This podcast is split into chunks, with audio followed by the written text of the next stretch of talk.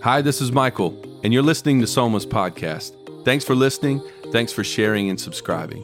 It's our vision as a church to help as many people come to know God, find freedom, discover their purpose, and make a difference. This podcast is a vehicle to further that vision. If the content has encouraged you in any way, we'd love to invite you to join us in helping us reach more people with the message of Jesus through this podcast and all that we do as a church. You can help by giving on our website at soma.church. If you're ever in the area on a Sunday, we'd love to host you. For more information about location and service times, you can visit us at soma.church. Enjoy the message. And then today, a big part of the reason why we do what we do is for life change. We've seen over 500 people give their lives to Jesus this year as a church. We got 22 baptisms happening today. Y'all can clap for that. So, if you haven't taken your next step and going public with your faith in Jesus, the reason why we practice water baptism is because Jesus practices water baptism. And so he sets this precedent for us that this is what we're supposed to do. And Colossians tells us water baptism is really just an outward expression of really inwardly what God has already done. Your faith saves you. It's by, by the, the grace that God offers in Christ and this faith that we attach to who we are in Jesus. But we just want to tell people who we are in Jesus. And it's supposed to be awkward and it's supposed to be vulnerable and it's supposed to but it's a powerful thing whenever you're willing to stand up in front of family and friends and really the world and be like here's who i am in christ. And so i just want to honor everybody who's taking the next step in baptism today. And we celebrate and honor you. At the end of services today baptisms are going to take place at all of our services. If you want to get baptized and you weren't planning on it but the holy spirit was planning on it and he's like today's your day. We got you covered, everything you could possibly need. Team would love to serve you after services. The good news about having so many services is you got time in between to pray through it, talk, have conversations, and, and if you want to be a part, you can be a part. We're pumped for baptisms today. Uh, we are in a season called Christmas at Soma. Is what we do every December. And uh, our series is Good News of Great Joy. Like if we could frame Christmas in one way, in one one piece of language, what would it be? And we would use the language that's in Luke 2. We feel like Christmas is good news of great joy. And it's just an amazing story. And it's not just a story. Because there's so many stories, so many movies, Christmas movies, or stories that you hear from family, and friends, things like that, which are fun. But this is like this really happened and and uh, that God showed up on the scene, and that it's such a powerful thing. The way that God chose to show up is in the form of family, and so there's this teenage girl, and uh, she's a virgin, and she's engaged to a guy named Joseph, and he's a carpenter. Really simple, humble beginnings, and they're in Nazareth, and uh, and but there's a census that takes place, and so Joseph, they have to go to Bethlehem. And, um, and the reason why they go to Bethlehem is because it fulfills a prophecy. And, and they show up in Bethlehem, and when they show up, there's no place for them. And so they end up in a very, again, very humble space, just a stable setting. And the King of Kings is laid in a manger and God decides of, of everyone on earth, who is it that I'm going to, you know, who am I going to talk? I'm going to tell this news first, this good news of great joy. Who am I going to tell first? And he decides to tell just a group of shepherds out on the field. And it says this in Luke 2 8 through 10. And in the same reason, region, there was shepherds out in the field keeping watch over their flock by night. And an angel of the Lord appeared to them, and the glory of the Lord shone around them. And they were filled with great fear. And the angel said to them, Fear not, for behold, I bring you good news of great joy that will be for, say it with me, all the people. This is good news of great joy for all the people. And I think that is a massive takeaway. If, if, if you could sum Christmas up in, into one thing, what is it? It's good news of great joy. Who's it for? For everybody. And there's so much that tells us that this story is for everybody. The fact that God chooses Mary, the fact that Joseph is a part of this mix, the fact that the shepherds are there. God, God, God in Matthew 2, for example, they, they come a little late to the party. We like to put them in the nativity set, but the Magi show up on the scene. You know, he's a toddler at this point. But Magi show up and they roll up. God uses astrology and some some mystics from like a, a, foreign land to just draw to draw people to the King of Kings. It's a crazy story what God does, and so uh, I love this idea that it's good news of great joy for all the people. And um, when you, this season especially, as you spend time with extended family, as you gather with people that maybe you don't hang out with that much. Brooke and I were coming off of um, two Christmas parties. It's like a gauntlet of Christmas parties from now to the end of the year. Two Christmas parties with um, my dad's side of the family, my mom's side of the family. And you know, when you hang together with people that you hadn't seen in a while, you got cousins, and you know you got your aunts and your uncles and you got you know great grandma or grandma or whoever in the mix and you just look around the room and christmas is just such a great reminder like when we spend time with these people we're like man people are weird. You know like this is like when you when you're hanging out and it's like and if you don't ever have that thought you're you're the one you're the one that's weird okay? So it's like yeah, but we're all to some degree we have our quirks and everybody carries himself a specific way communicates in a different way. Everybody has certain passions and you know but we all we all bring that into the mix at christmas time haven't spent time with one another. It's that dance it's that awkward dance what we talk about how's it going you know how's work you know whatever. And but it's just a great reminder of of how weird we are and and and i was thinking about just family history in general my dad was uh, really into family history when I was growing up, like big genealogy guy. Like he wanted to trace us back to you know Adam or whatever, and so he's he's doing he's doing everything uh, old school. This is back in the day, pre-internet. You know what I mean? Like he is running down six cousins, and and we have uh, he's got old photos, and he's going to the courthouse, and you know, and our generation comes along and just like just uses the internet, and just like and so we have like ancestry.com, 23andMe so I spit on one of those things. You know, I mean, they, they send them in the mail, you spit on them, and then you just willingly send people your DNA, which is wild, but this is what we do. And, and we're just like, tell me about my family. And so, and so you start to do the research on your family, and you start to figure out who's related to who, and you start to realize some things that maybe you didn't realize before. I don't know if you've had this moment or not. You know, a lot of times when you're a kid and, and you have like this romanticized view of your family, you get the filtered version if that makes sense. And then the older you get and the more you adult, you get like the real version. You're like, oh my God. Like it starts to weird you out in a little bit.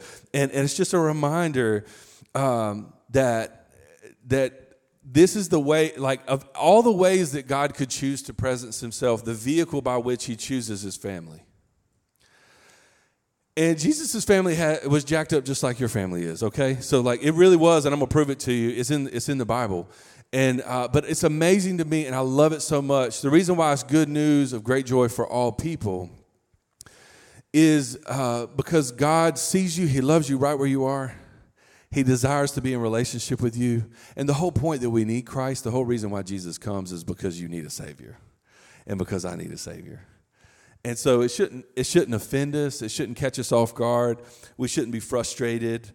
Um, and so I love so much the fact that you know we are a byproduct. You and I, we're a byproduct of our family. Um, if you think about how significant you know parents and, and grandparents, things like that, but um, but how sometimes we will we'll, filter information. Like if your great great great I don't know how many greats I need to add. Grandpa was George Washington. You would flex on everybody. You would have a portrait of George Washington over your fireplace just so when people come over, they're like, "Oh man, you like George Washington? That's really cool." You know, it's like, "No, that's my grandpa." You know, what I mean, like that's that's the only reason why you would you would you would you would do that. And but also, if your uncle, your great uncle was Hitler, you probably wouldn't put that on the Match.com profile. You would leave that off the dating website, whatever the date. I don't even know what the dating websites are, but you would leave it off of your profile. I'm gonna leave that off. You know what I mean? I'm gonna change my last name, or what? Like we're gonna do something different. So you would like hide the parts that are not the most redeeming side of who you are. And so um, this is all in the Christmas narrative. I love it so much. Jesus shows up on the scene. Matthew 1 tells us the story and the lineage of Jesus, his background, his family. And, and so God chooses to presence himself by way of family. But, but another part that I love about the Christmas narrative is that when Jesus shows up, he shows up in Bethlehem, and he does it to fulfill a prophecy. Micah 5 is what Matthew quotes. He doesn't quote the entire piece, but he nods to Micah 5. And it says this about Micah 5, verse 2 But you, O Bethlehem, who are too little to be among the clans of Judah, from you shall come forth for me one who is to be ruler in Israel, whose coming forth is from old, from ancient of days. Another translation will put it this way But you, Bethlehem, David's country, the runt of the litter. And I love that. How does God choose to presence himself? He does so by way of family really colorful mag, uh, bag of people, really mixed bag of people, right? Uh, a bunch of characters who are part of the genealogy of Jesus. But then he also shows up on the scene in a real, so unassuming the way that Jesus shows up, cave, hillside, you know, a stable setting. And my dad's a carpenter, and my mom's a teenage girl, and they technically weren't married yet. And you know, there's all these really these details, and and unassuming, but also where he shows up is unassuming. Bethlehem, the runt of the litter. And, and if you go to Bethlehem, it's actually still a dump today. It really is a dump. It's actually it's rated as one of the most underwhelming places to visit on the globe. People go and they expect like I don't know what they expect. They expect like a live nativity and you know they expect like a star and it's literally a dump. And so people are like, "Wow, this is where Jesus came."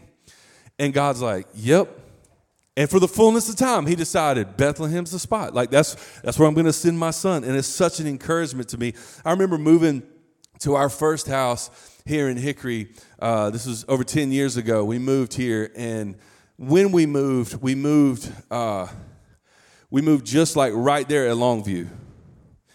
And, and if you know anything about Longview, Longview, baby. You know what I'm talking about. If you know, you know. You know what I'm saying? And so we, so we were right there at Longview and, and West Hickory and, uh, and so we were trying to get a lay of the land, trying to better understand where we were moving to.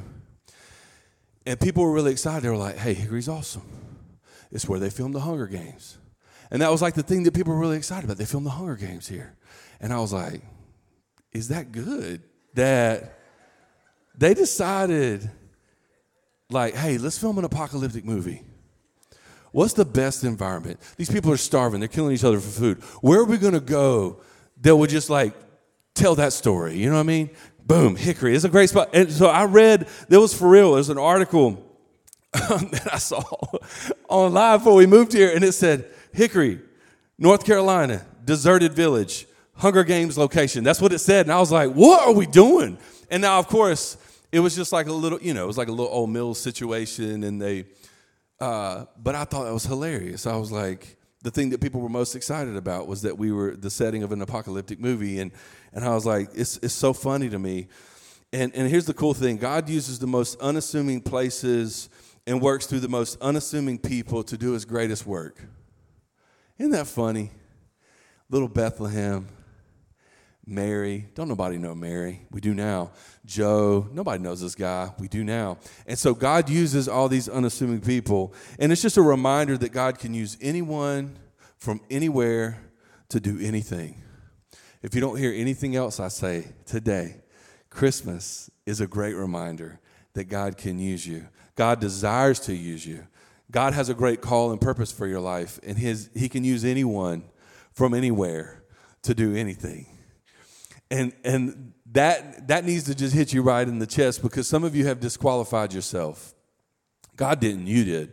And you need to stop making excuses about your lack of income or your lack of influence. You need to stop making excuses about your, uh, your lack of pedigree or your lack of education or whatever things you think disqualify you from the call that God has on your life. But God can use anyone from anywhere to do anything. And instead of asking this question, why in the world would God choose to, to have a relationship with someone, someone like me? Why in the world? Like, I have a really sordid past. I have a really jacked up family. Like, I have a really jacked up context. Like, you don't realize what I've done, what I've been through. Why in the world would God use someone like me? Instead, ask this question why not? Matter of fact, say that with me. Say, why not? Why not? Why not me? Why not now? Why not here? And people think that like you have to have all these specific things in place like we it has to look a certain way be in a certain place like i have to have to be a certain type of person and the christmas message in the bible in general is just like nope that's not the way that works matter of fact the more messed up you are the, the more qualified you are to be used by God in great ways. And so that's what we see in the Christmas narrative. Again, Micah 5 2, it says, From you will come the leader who will shepherd rule. Talking about Bethlehem. He will shepherd rule. He will be no upstart, no pretender. His family tree is ancient and distinguished. I love that. His family tree is ancient and distinguished. And so, Matthew 1, your New Testament, new covenant, a new promise through Christ is started with the Gospel of Matthew in the canon of Scripture. When you open up your Bible, you go to the New Testament, it's Matthew. Matthew starts everything off. Here's good news family. And he starts with Matthew 1. And then in verse 17, here's what he says There were 14 generations in all from Abraham to David, 14 from David to the exile in Babylon, and 14 from the exile to the Messiah. And Matthew, who is Jew, he's a Jewish, Jewish background and a Jewish believer in Jesus, he's trying to convince a primarily Jewish audience that Jesus is the Messiah. And he says, Hey, a really important part of this is I have to prove where Jesus came from and his lineage and his family and his background. And so he decides to give us the family tree of Jesus. We know mom and dad. We're well acquainted with mom and dad. But Jesus has got crazy uncles and he's got like he's got aunts or ooh, and he's got like he's got people in his background like just like you and me. He's got a really colorful family. And so uh, for a first century Jew, your family tree is your resume. It is your resume. It's your portfolio. Like it can open up doors and, and it can also disqualify you from some opportunities. There are 700 prophecies given in the Old Testament pointing towards the Messiah. And, and one of those we've already covered that he's going to be born in Bethlehem. And then another one of these prophecies has to do with family lineage. And so all of this is about Jesus being who God called him to be. God makes a promise with David, King David, in 2 Samuel uh, 7 and he makes this promise to David that the Messiah is going to come from his side of the family. It says, When your days are over and you rest with your ancestors, God's talking to David, I will raise up your offspring to succeed you, your own flesh and blood, and I will establish his kingdom. Not your kingdom, his kingdom. He's the one who will build a house for my name, and I will establish the throne of his kingdom forever. And so, Matthew goes all the way back when he's in Matthew 1. He goes, he decides, I'm going to go all the way back to Grandpa Abraham, Father Abraham. Had many sons. Many sons had Father Abraham. I am one of them, and so are you. Let's all praise the Lord. Right arm. And so, so, so he says, I'm going to go all the way back to, to Abraham. And he does it really just to prove a point. Hey, I could just stop with David, it will fulfill the prophecy. I'm going to go all the way back just to prove my point. And, and the good news of the coming of Jesus, the birth, the life, the death, the resurrection, the commission of the local church, and the return of Jesus, the New Testament itself starts with the account of the family tree. I love this. And so the branches of the family tree of Jesus aren't perfect.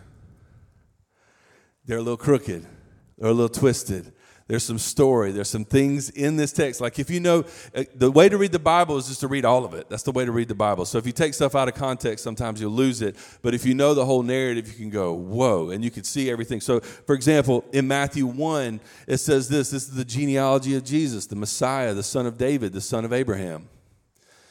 But if you go to verse 3, it says Judah, the father of Perez and Zerah, Zerah whose mother was Tamar. Verse 5, Salmon, the father of Boaz, whose mother was Rahab. Verse 6 King David. David was the father of Solomon, whose mother had been Uriah's wife. Why would you word it that way, Matthew? Anyway, verse 6. And then verse 16, you fast forward Joseph, the husband of Mary, and Mary was the mother of Jesus, who was called the Messiah. And uh, I love it because Matthew decides to leave everything in the good, the bad, the ugly. You ever apply for a job? Like you, you're like, really want this job and you're kind of deep in the interview process or whatever. You have to put together your resume for this job, and you're, you're after it. You want it. And you're looking at your work history, and you're like, past 10 years, here's my work history. But there's that one little spot on the work history. You're like, oh, that was not great. That was not a great experience. Boss hated me. I was terrible at my job, didn't know what I was doing, or I was just having a rough season or whatever. It was like a year and a half that you were working at this job. And so you decide when you put the work history in, I'm just going to put these, you know, these jobs in and maybe not reference or, you know, whatever. And then, and then the employer looks at you like, what about this year and a half period? And you're like, well, See, what had happened was, see, we, you know, because you just don't want to address the, the mess of that part of your work history. And we do it with work history, we do it with family. I, I know people who have acted like they didn't have certain family members because they were embarrassed about those family members. We do it with our own story. Oh man, we do it with our own story. We, we like we, we like the shiny parts. Give me that good angle. You know what I'm talking about? The more redeeming aspects of who we are. And when it comes to some of the baggage or the junk in our life, some of the brokenness, we're like, no, we're good. We're good. You know, like everybody's got stuff. Look around this room for real. Take five seconds to just look around the room. For real. Do, do me a favor. Just look around. I know it's weird. You don't you don't want to make eye contact with certain people. Whatever. Just look around. Okay they're all messed up, okay? And if you think if you think you're not, that's your problem. Right? You have problems and that's your problem. You're just you and so we all need Jesus. Every single one of us need Jesus. And the thing I love about Matthew's account is he decides to leave all of the colorful parts of the background and the lineage of Jesus in here that really just is an encouragement to me. I love it so much that he leaves it in the text. And uh, Matthew doesn't hold back. This is what verse 5 says. It says Salmon the brother of the father of Boaz, whose mother was Rahab. And again, if you're new to the Bible and you're like, I don't even know what he's talking about right now, Rahab, uh, it's a big deal that Rahab is in this because for a couple of reasons. One, Rahab is a woman. And if you would have been a first century Jew, um, you wouldn't have put women in your genealogy. She's the first of many women mentioned in Matthew's account of the family tree of Jesus. And I love that he decides it, Jesus, Jesus comes along and just changes the game. No longer is it Jew or Greek. No longer is it free or slave. No longer is it men or women. No longer is it black or white. No longer is it money, no money. No longer, he, he changes everything and he equalizes everything. He humbles and levels the playing field but just by way of his name. And so Rahab enters the picture, and she's in the family tree of Jesus. She's a woman, and it's a big deal. And so uh, no one has done more to elevate women than Jesus historically. You watch his life, you watch his teachings, you watch his, you watch the way that he interacts with people. Even in this genealogy, he's doing it. And so, but Rahab's also an interesting character because Rahab introduces uh, her brokenness, her sin, her past is that she was a prostitute. And it's like if you were going to build a family tree of the Messiah, King of Kings, you were going to say, "Hey, here's his family." I mean, I would have been like, I don't know if we need that. I, mean, I think we could, like, we could probably leave that out. Joshua tells us, as a matter of fact, when Joshua, Joshua mentions Rahab, it says, it calls her Rahab the harlot. And, and so um, the question is, why does Matthew leave it in? And Matthew leaves it in because it was true. And Matthew leaves it in because Christmas is good news of great joy for all the people. Not some of them, not the ones who look like they got it together. That's just as jacked up. But but but but people who are, everybody's aware of your sin. Matter of fact, so aware that you are now called the harlot. Like you have the title attached to your brokenness. And sometimes we do that. We'll step into this uh, this identity that's not in Christ, but in the things that we've done. And so um, I, I love that he leaves in this part of his so that there's a part of brokenness there. Here's another one in, in verse 3 if we go back it says judah judah the father of perez and zerah whose mother was tamar. And so judah and tamar are the parents of perez and zerah. Again if you don't have any biblical context you're like big deal who cares? Except judah was also tamar's father-in-law it's gross, okay? So it's like, this is in your Bible, okay? So, and, and the way that we got there was she lied to him, she tricked him, and you're like, that's messed up on her part because he thought he was with a prostitute. You're like, oh, I'm gonna take. I'm gonna make better use of some of my kids. You know, I'm looking at some of you, your faces, but this is in your Bible. You read it. It's in Scripture. Verse three. It's all in there. And, and Matthew, Matthew 1, Jesus is saying uh, through, through Matthew, who's writing this by the power of the inspiration of the Holy Spirit, he's saying, I'm the Messiah and my family is messed up. Like my, my background is, is messed up. And so why wouldn't he just say, I'm a descendant from one of the tribes of Judah and I'm a descendant of David? That would have been sufficient. But he doesn't do that. He leaves all this in here for a reason. he leaves all of it in there, and it's such an encouragement to me. Look at verse 6. It says, uh, King David. We go on to King David. Everybody loves King David. Come on, let's go. King David.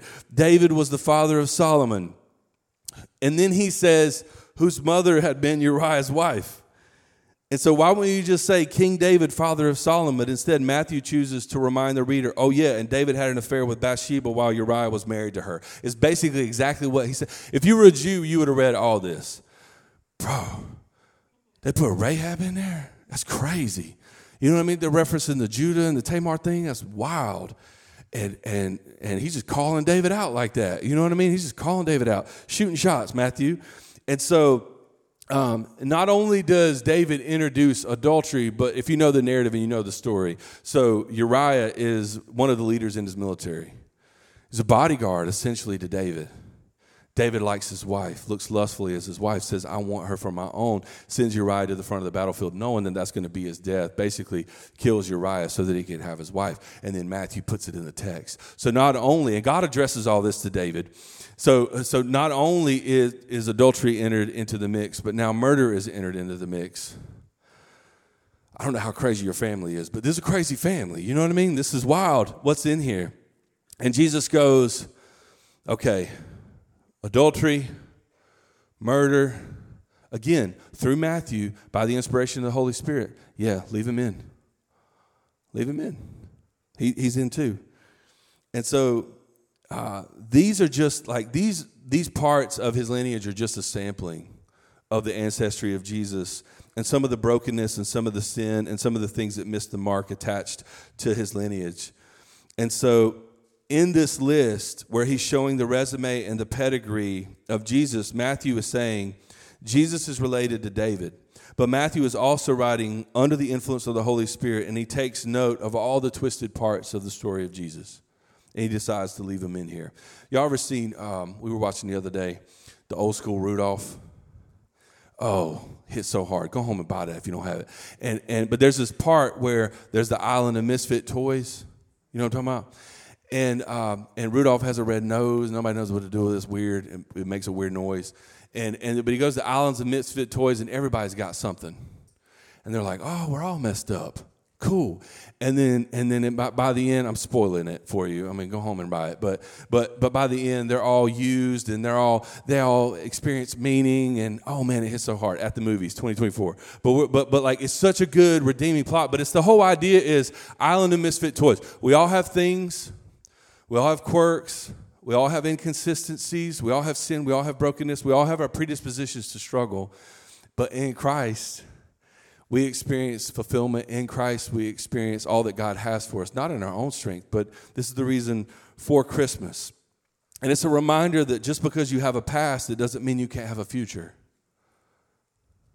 Every single one of the family members of Jesus, all of them have stuff but in Christ have a glorious future. And you and I are the same. The meaning behind Christmas isn't about a party or a holiday, it's about a rescue mission. Jesus comes, he tells us this to seek and save that which is lost. And all the prophecies, over 700 of these prophecies, point to who we are in Jesus, point to what God has for us in Christ. And so I don't know what I don't know what is keeping you from like leveling up in your faith, in your surrender, in your desire. I know cuz if you're here to some degree you want more of God or you wouldn't be here. Or you got juked and you thought this was brunch and it's not brunch, and I'm so sorry. But like you can address that with whoever brought you. But like you're here for some reason, you you showed up, and the idea is I'm here for cultural reasons. I just get judged if I don't go to church, or I'm here out of just religious tradition and just as my flow. I do this on Sundays, or I'm here because I really do desire more of God. But there's some things that are holding me back. And there's some things that you and I try and manage in our own strength that we try and hide, that we don't really deal with, that you really need freedom from. And the only way, the only way is in Christ. Like Jesus is the only one that offers you freedom and forgiveness and salvation and reconciliation. Even the most vulnerable, most crooked, most messed up parts of your story, I believe in Christ over time becomes a testimony to his faithfulness. So the people who are really leaning, like putting all your weight on, and this is a growing exercise for all of us, but you're putting your all your weight on it, are the people who are just being like, yep, and you just kind of like just tell people your story. Like even the ugly parts. And, and but on faith you do that and real confidence to be like yeah this is who i was and this is who i am in christ. And a lot of times in church spaces we like to pretend like this is who i was 10 years ago. I'm going to say this. Uh, um, I'm, I'm, this, I'm shooting from the hip now so, uh, so a lot of times we'll like we like to say, "Hey, this is you know this is my story from ten years ago. This is when I came to faith in Jesus." You will always need to know God more. You will always need more freedom. You will always discover more purpose, and you will always you're called to make more of a difference. Whatever difference you're making, you're called to make more. And the only way to get there is a willingness to surrender more of what He wants you to surrender. And just stop hiding, but just like put it out there and just be like, this is our stuff, this is who I am, and this is what I'm believing God for in my family in this season. Because of all the prophecies, and there's over 700 messianic prophecies about Jesus. Many of these prophecies in the book of Isaiah. If you get some time, spend some time in the book of Isaiah. But look at this Isaiah 53, verse 6 All like sheep have gone astray, we've turned everyone Hey, everyone. And we forget this as the church because we like, we like to pretend that we didn't need Jesus just like the people around us need Jesus. Sometimes we forget that everyone, you know what that is in the original language? Everyone. That's what that is, okay? So they did the work for us. We all have turned everyone to his own way, and the Lord has laid on Jesus the iniquity of us all. And we've all got a past that we all need help with. You cannot sort your past out on your own. You can't find freedom on your own. Only Jesus can can do this for you. And the the Luke 2 reference of hey, this is good news of great joy for all the people is that's that's a message for you. And that's a message for the person sitting next to you a lot of times we only like to think about it in relationship to the person sitting next to us. Yeah, they need to hear that. That is a good word for them. And, and meanwhile, like the Holy Spirit's like screaming at you, like, stop looking at the speck in their eye. Meanwhile, you got a log in your own eye. In Matthew 7, this is what Jesus tells us. So the idea is hey, what, what are the things in my own life, in my own story? What are the areas of surrender that I have? Realizing that Jesus comes, and the whole message of Christmas is good news of great joy for all people. And Jesus comes so that I could experience restoration. Everybody needs him. You've never met anybody that doesn't need him. And, and, and so this is the reason why he comes is because we need a savior and it's not if we're not careful we'll just like mission drift and we'll make it about like a nativity scene or we'll make it about like a or, or, even worse like we'll make it about like some kind of like let's just turn up let's have a party let's chop a tree down bring it in decorate it let's you know like let's do these things without ever going wait a minute what is this about? And the whole reason why we do what we do at christmas is just a reminder that god is for us god sees you and his desire is to be with you he came to be with you. And then Jesus, his life, his death, and his resurrection, he lays down his life for your life and for my life. And then he offers to be with you ongoing. Hey, the only thing better than me walking beside you is my spirit in you. And we can do that by relationship with him. So for everybody who's going public today with baptisms, they've made that decision. This is who I am in Jesus. This is what Jesus has done for me. And I'm willing to put down my old self and my own motivations and my own selfish tendencies and the way that I used to think about the world. And now in Christ, I'm just going to think about things in a completely different way. God, would you shift my perspective, lift my head, help me to see Jesus, and empower me by your Spirit? And, church, I think we should pray the same thing. So let me pray for us right now. Father, thank you so much for today. God, grateful for Christmas. Grateful that you love us so much that you came. And God, we, I'm, I'm so grateful that you can, you can use anyone from anywhere to do anything. What you desire is willingness, and what you desire is obedience. And what your ask is of us is that we would just lay down our agenda and step into your agenda. And so, Jesus, right now, would you just speak to us in our situation? Would you just reveal to us the areas of inconsistency in our own walk, in our own life, areas that we have to level up? And maybe as we talk about family, as we talk about extended family, we begin to see people in our lives in a different light. God, grateful for the message in Matthew 1. To just because we have a past, just because we have brokenness, just because we have sin in our lives and things, hard things that we're going through, doesn't mean we don't have a glorious future in you. And so I pray that we would experience that. I pray that we would experience that glorious future. And so, for the person who's here and you just feel far from God, you you can be in a church space or you can be around church people or you can know facts about Jesus or you None of these things change anything. The only thing that really shifts your perspective, brings you salvation, brings you freedom, brings you the joy that you so desperately desire is Jesus. And so, if you're here and you are ready to surrender your life to Christ, go all in. Not play games, not give Him part of your life, but give Him your whole self, your relationships, your time, your motivation your heart, your resource, if you give Him everything, all of you, and just say, God, I'm willing to surrender and I'm willing to trust you with every part of who I am my marriage, God, my, my dating life, my you know, fill in the blank. And I'm ready for you to be in charge. If you're here today and ready to surrender your life to Jesus, put your faith and your trust in Him. The Bible tells us that we do so by, by placing our faith on Him, but also confessing with our mouths that He is Lord, giving, giving an opportunity for us to confess Jesus as Lord. We want to do that right now for those of you that are ready to do that. So if you're here and you're surrendering your life to Christ, would you just lift your hand in the room and just say, I need all that Jesus paid for? Amen. Is there anybody else? Just say, I feel far from God in this season. I know I've got all kinds of things in my my life and in my story that are just inconsistent with the call that He has on my life. Amen. I see you. Is there anybody? Anybody else? Just say, That's for me. I needed this today. And I'm realizing that God can use anyone from anywhere to do anything. If that's you and you're placing your faith and trust in Jesus, would you just pray this prayer with me? Jesus, thank you for loving me. Thank you for seeing me. God, thank you for coming on ransom for me. And you came for your church because you came for me and I see you for who you are. And in this moment, I can't help but love you. And I feel drawn to you. And it is your grace that saves me. But God, I, I commit my life to you. I commit my life to you. I surrender.